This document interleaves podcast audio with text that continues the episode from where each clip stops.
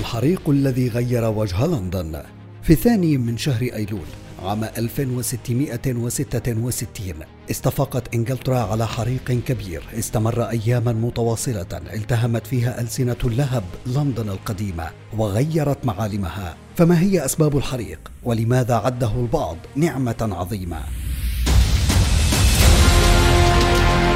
اندلعت الشرارة الأولى للحريق من منزل الخباز توماس فارينجر ثم امتد ليشمل معظم أجزاء المدينة. العديد من العوامل ساعدت على استمرار الحريق، أحدها الطقس الحار والجاف، فبعد أن مر على لندن صيف ممطر عام 1664 أصيبت المدينة بموسم جفاف غير مسبوق، وأصبحت المباني الخشبية المتلاصقة والمكتظة بالسكان على إثره جافة وقابلة للاشتعال، ولم تكن هنالك فرق إطفاء منظمة لمكافحة الحرائق، فتم استخدام الدلاء ونافورات المياه للحد من امتداد الحريق. تم إخماد الحريق بعد 4 أيام من اندلاعه عبر تفجير جماعي للمباني باستخدام البارود. تقدر تكلفة الحريق ب10 ملايين جنيه استرليني، دمر فيها 436 فدان من المدينة، بما في ذلك 13200 منزل و87 كنيسة كان أبرزها تدمير كاتدرائية القديس بولس بالكامل. وتشير البيانات الرسمية أن الحريق أودى بحياة 6 إلى 8 أشخاص فقط، لكن المؤرخين المهتمين بدراسة الحادثة يتحدثون عن عشرات الآلاف من القتلى.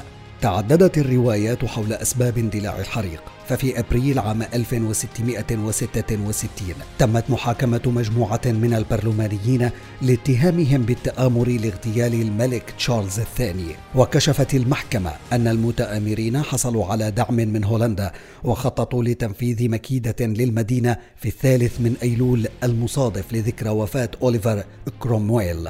قبل 5 أشهر من الحريق تنبأ المنجم الفرنسي الشهير ناستراداموس أنه في وقت ما بين يونيو وأكتوبر لن يكون هنالك منزل بين تيمبل بار وجسر لندن.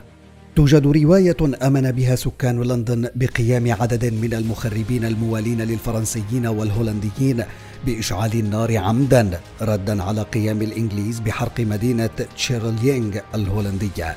تشكك السكان بقيام الملك تشارلز الثاني بإحراق لندن انتقاما لوالده الملك تشارلز الأول الذي أعدم عام 1649 في خضم حرب أهلية بين الملكيين والبرلمانيين. ولدحض هذه الشكوك جرى البحث عن شخص لتحميله المسؤولية، فاختاروا لذلك روبرت هوبر الساعاتي الفرنسي الذي قيل أنه يعاني من اضطرابات نفسية، وقدم اعترافاته بشأن القضية وأعدم شنقا. ولكن بعد مضي 3 أشهر على إعدامه أصدر البرلمان الإنجليزي بيانا أعلن خلاله أن الحريق اندلع بمحض الصدفة، وتأكيدا لبراءته أعلن أحد قادة السفن السويدية أن هوبر كان على متن سفينته يوم اندلاع الحريق.